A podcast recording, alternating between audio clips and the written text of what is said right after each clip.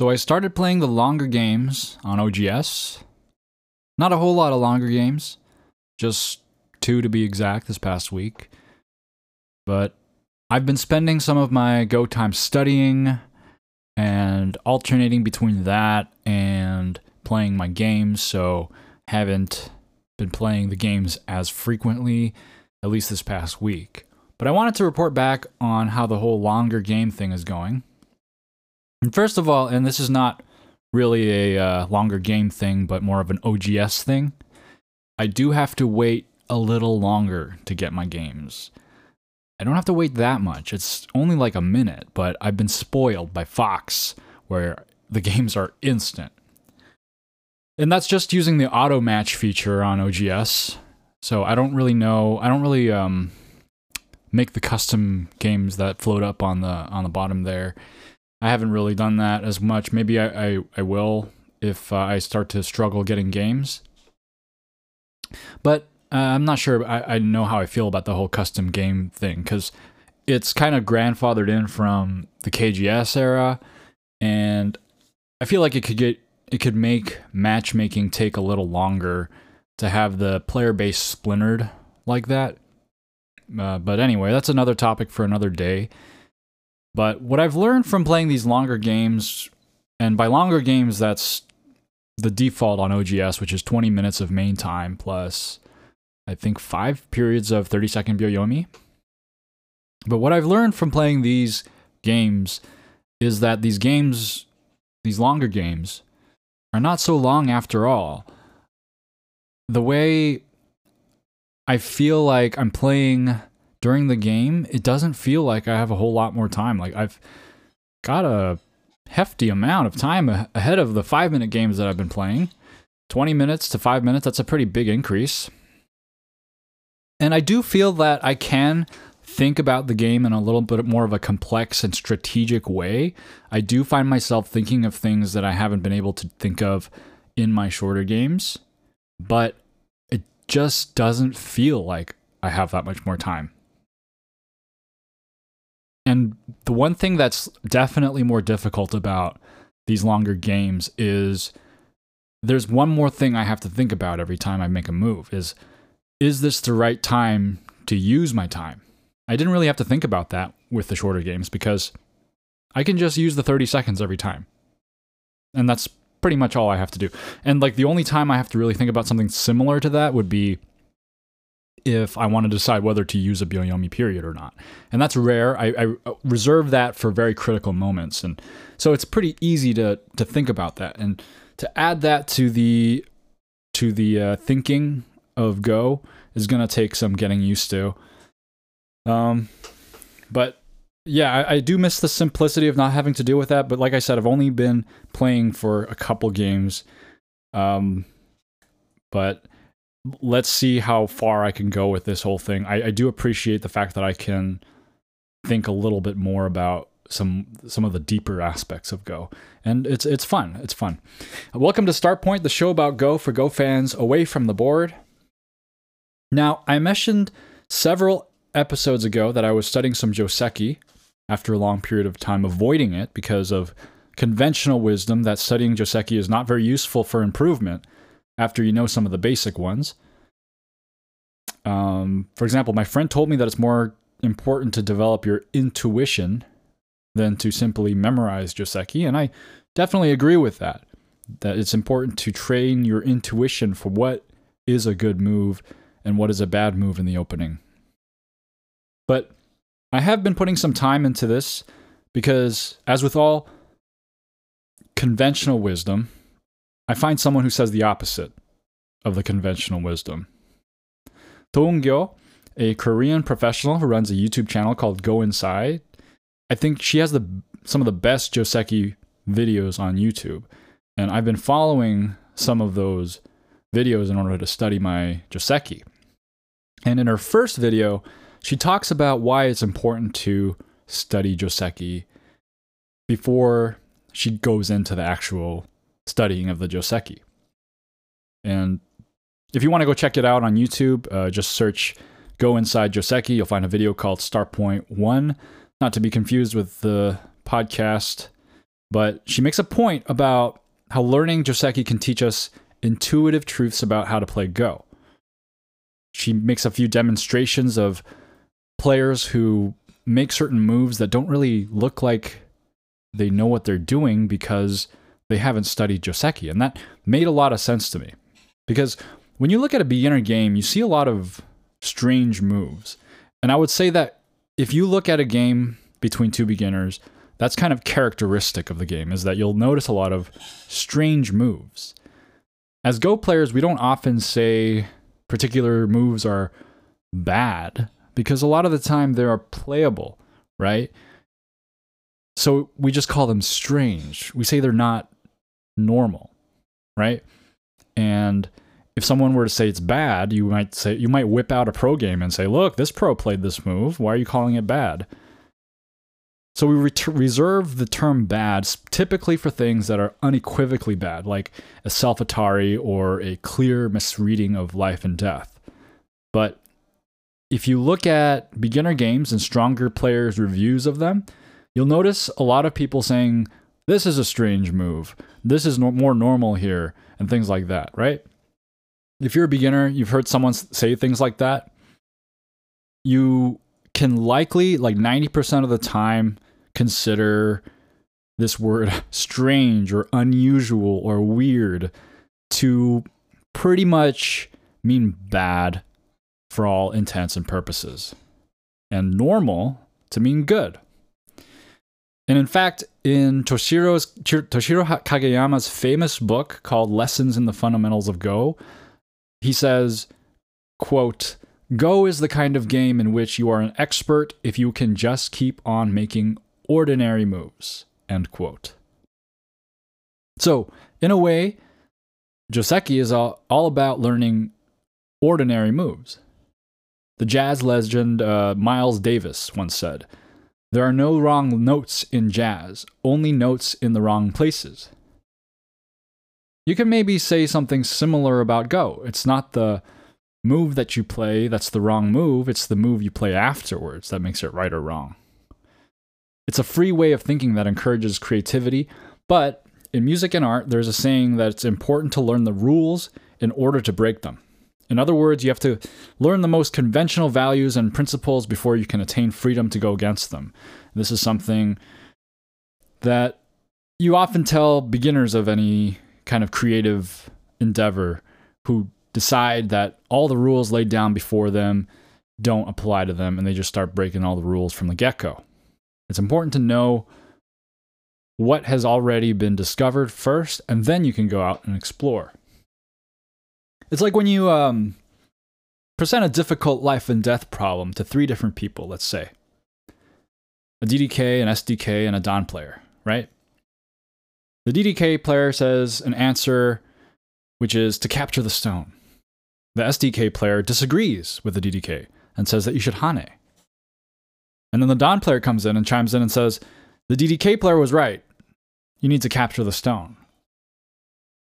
But if you ask these players to explain why, it's revealed that the DDK player and the Dan player, although they had the same answer, had completely different reasoning. And that the SDK player, if they were to continue with the DDK player's line, the DDK player would surely lose. So that's how a lot of board positions end up, where weaker and stronger players may agree on the move by coincidence, and a certain move may be quote unquote correct. But if you don't understand why that move is played, it can be considered incorrect. So it's technically a good or playable move, but people hesitate to call these moves bad because depending on how you follow up and depending on your level of understanding, it may not be bad. Of course, there are definitively bad moves. Just like in jazz, uh, although you are free, free to play whatever note you want in order to express yourself, I'm sure there are notes you could play that would result in a lot of raised eyebrows, and no jazz musician would consider that to be like a good note. So, okay, what does all this have to do with studying Joseki? Joseki is an excellent teacher of normal moves. When you first learn your Joseki, oftentimes a simple as knight's move approach to the star point is one of the first Joseki we learn, right? So we have a star point and then we have the knight's move coming up to it, trying to, you know, challenge that corner. The first thing you're taught is to back off, right? You back off. What does that mean? You play a knight's move on the other side. And you're not really sure why you should do this at first, but the stronger player teaching you the game keeps telling you to do it, so you do it. And you don't even understand how this could be even considered backing off, right? You might not even understand what you're backing off into or what you're backing off from. You start asking questions and they just keep telling you, hey, like, don't worry about it, just do it, right? And, and you're just kind of frustrated, like, I just want to understand what's going on. But you start to notice some patterns after some time, right? After letting this stuff sink in, you start to notice some common themes, right? Some people back off a little higher, right? You start start noticing, hey, this looks like a back off, but they're not doing a knight's move. They're doing like a one space jump. And then sometimes you see, oh, this person's not backing off, they're kicking. They're kicking and then they're backing off. But now you start to slowly internalize this concept of backing off when someone approaches. And the more and more you play, the more and more you understand why we do this. Now, obviously, there's a problem that everybody faces eventually. You've learned the art of backing off. You're ready for the knight's move approach. When suddenly they attach to your stone.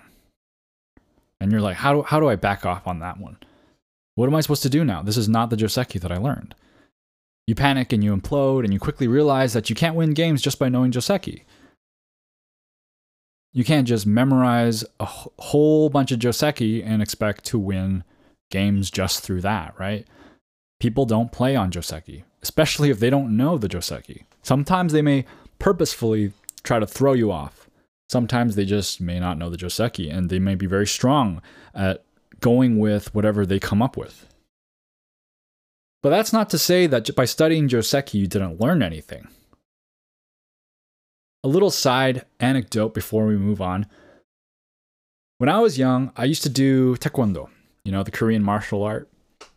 I got all the way up to red belt, which is the last color before black belt, unless you count like the red and black belt that some places have.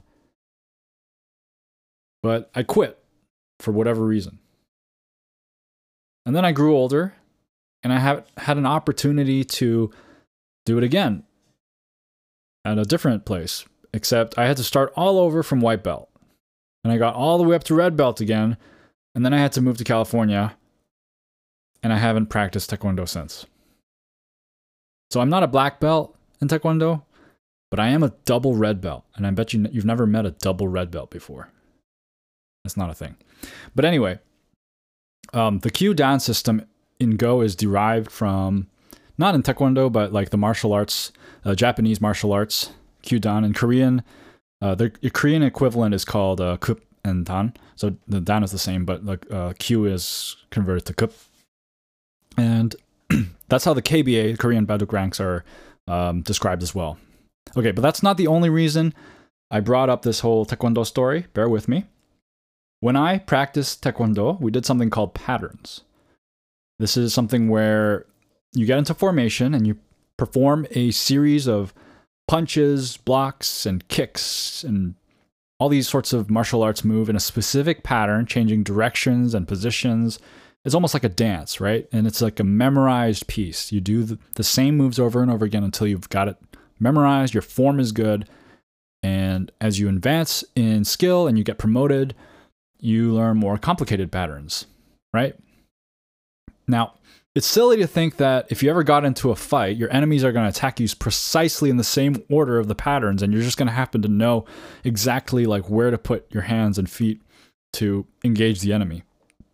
Right? That's not going to happen. You're, no matter how many patterns you learn, no enemy is going to approach you in the way where the just doing the pattern is going to fight them all off. Right? Just like how, even if you learn Joseki, you can't expect people to play the Joseki you want to play. So then, why did we learn these patterns in the first place? It's all about learning the normal movements. If you've never learned how to throw a punch, your instinct might be to throw your fist over your head and charge up your attack and lean too forward while your elbow flares out and you throw this kind of weak, jiggly punch.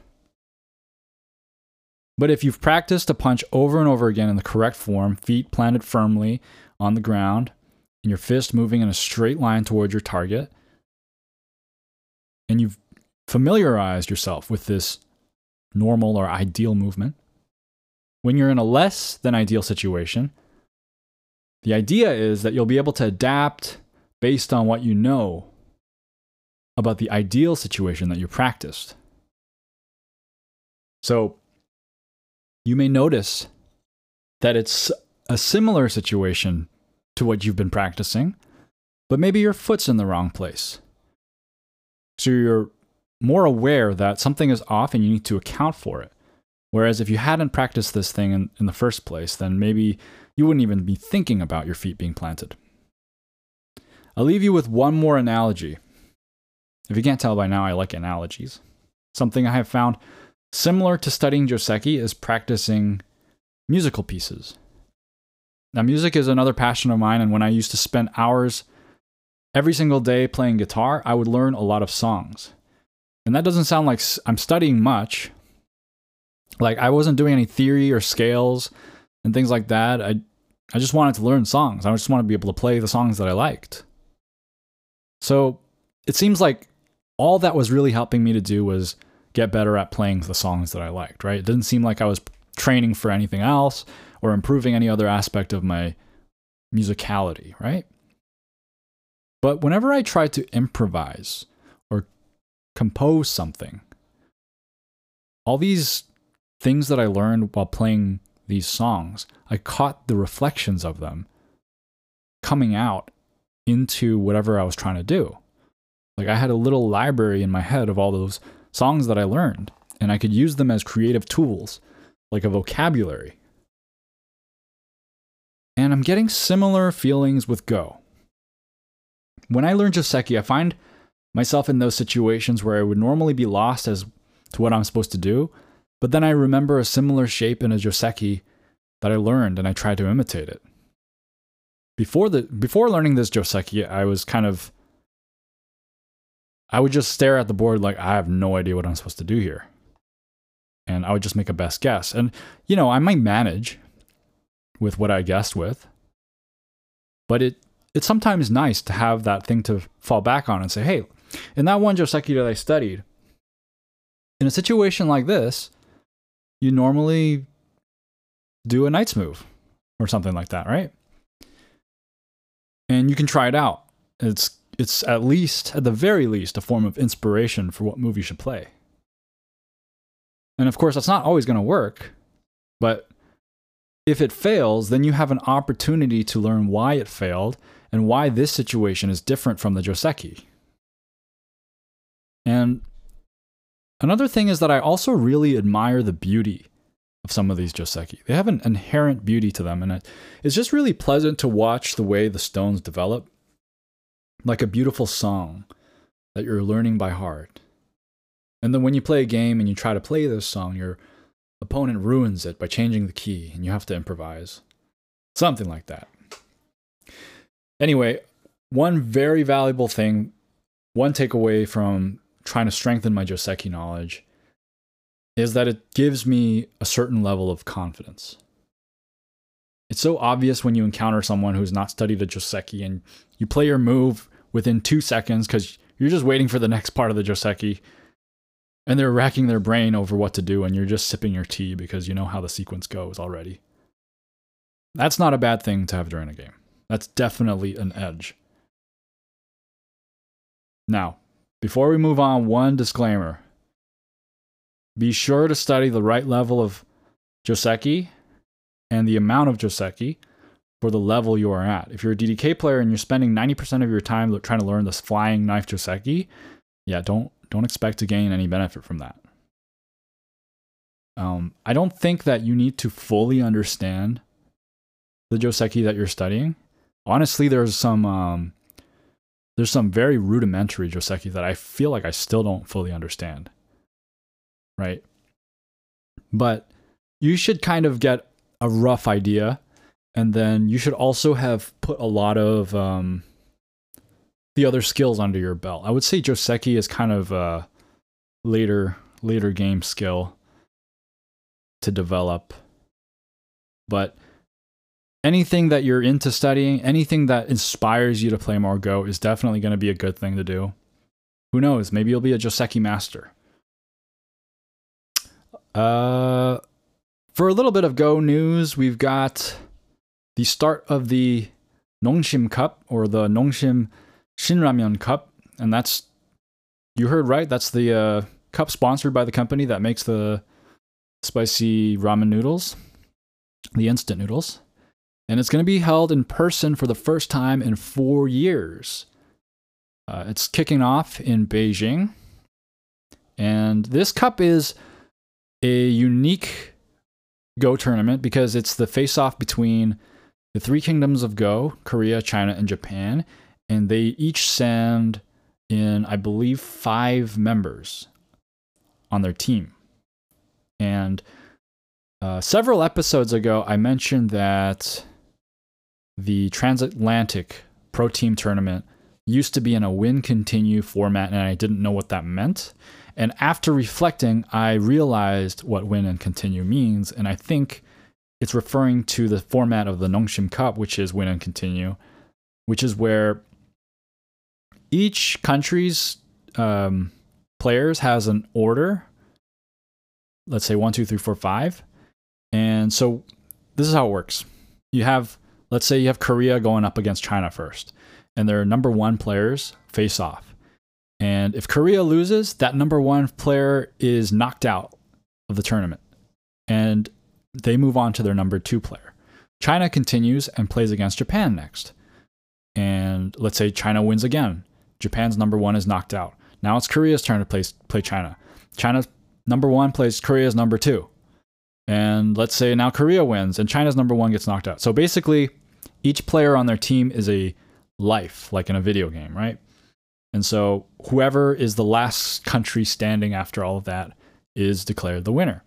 And this is a tournament that's going to be held in, I think, three sessions. The first session is in Beijing, the second session will be, I think, in Busan. And the third session is in Shanghai. The first session uh, is the one that happened this past week, so you can probably look up the results if you can't wait for me to report on them. The second one will be held from November 30th to December 4th in Busan. Uh, and that'll be five games. And then the third stage will be February 19th to February 23rd, 2024. And that's going to be in Shanghai. And that's going to conclude the tournament. So uh, look out for the results of that. And there has been a call for youth players for the 2023 Chozao.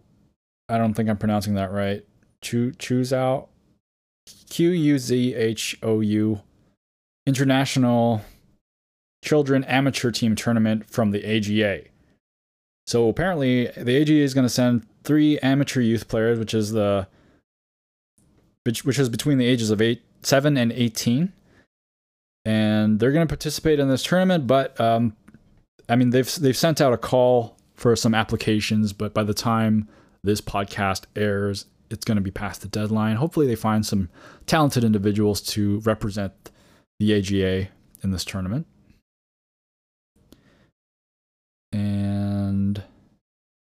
That'll do it. It's time for listener mail. Alrighty, Rach has written in again. Maybe I'll just call you Ray. I very much agree with the statement that beginners should not play bots. These weak bots play nothing like humans. That said, the recently introduced human like bot on AI Sensei is pretty decent. It plays many moves that feel very human. It even misreads and blunders like humans do. This will only get better over time. You should check it out. Check out that bot if you have the chance. Thanks for writing in. Uh, you know what? I haven't tried the AI Sensei human like bot. I will give it a try after this. But I do know that a lot of the weaker bots they they do um, you know misread and blunder like people do. They just don't misread and blunder like people do.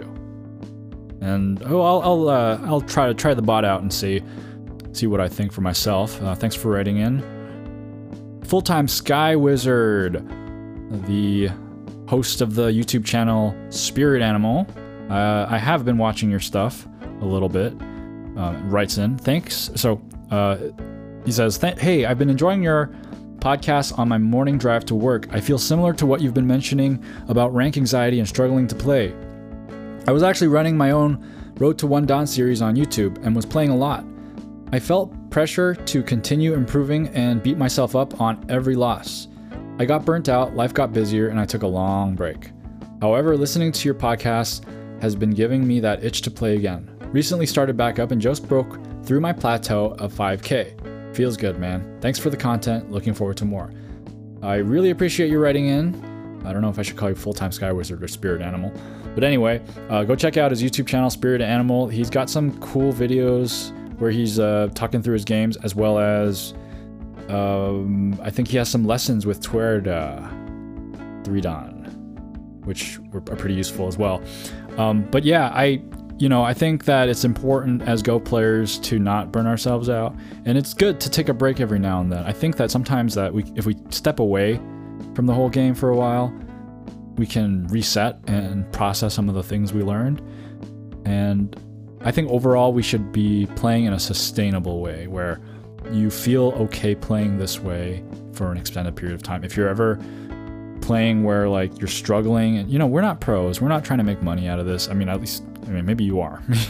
I'm not going to speak for you, but I'm not, right? I'm not a pro. I'm not trying to become like one of the best or anything. I'm just trying to enjoy this game and improve the most that I can. And and that's just I'm trying to take it at a nice pace while still kind of trying my best. But anyway, thanks for writing in. Planko Danko writes, I've been looking for a Go po- po- I've been looking for a Go podcast forever, and you made exactly what I've been wanting.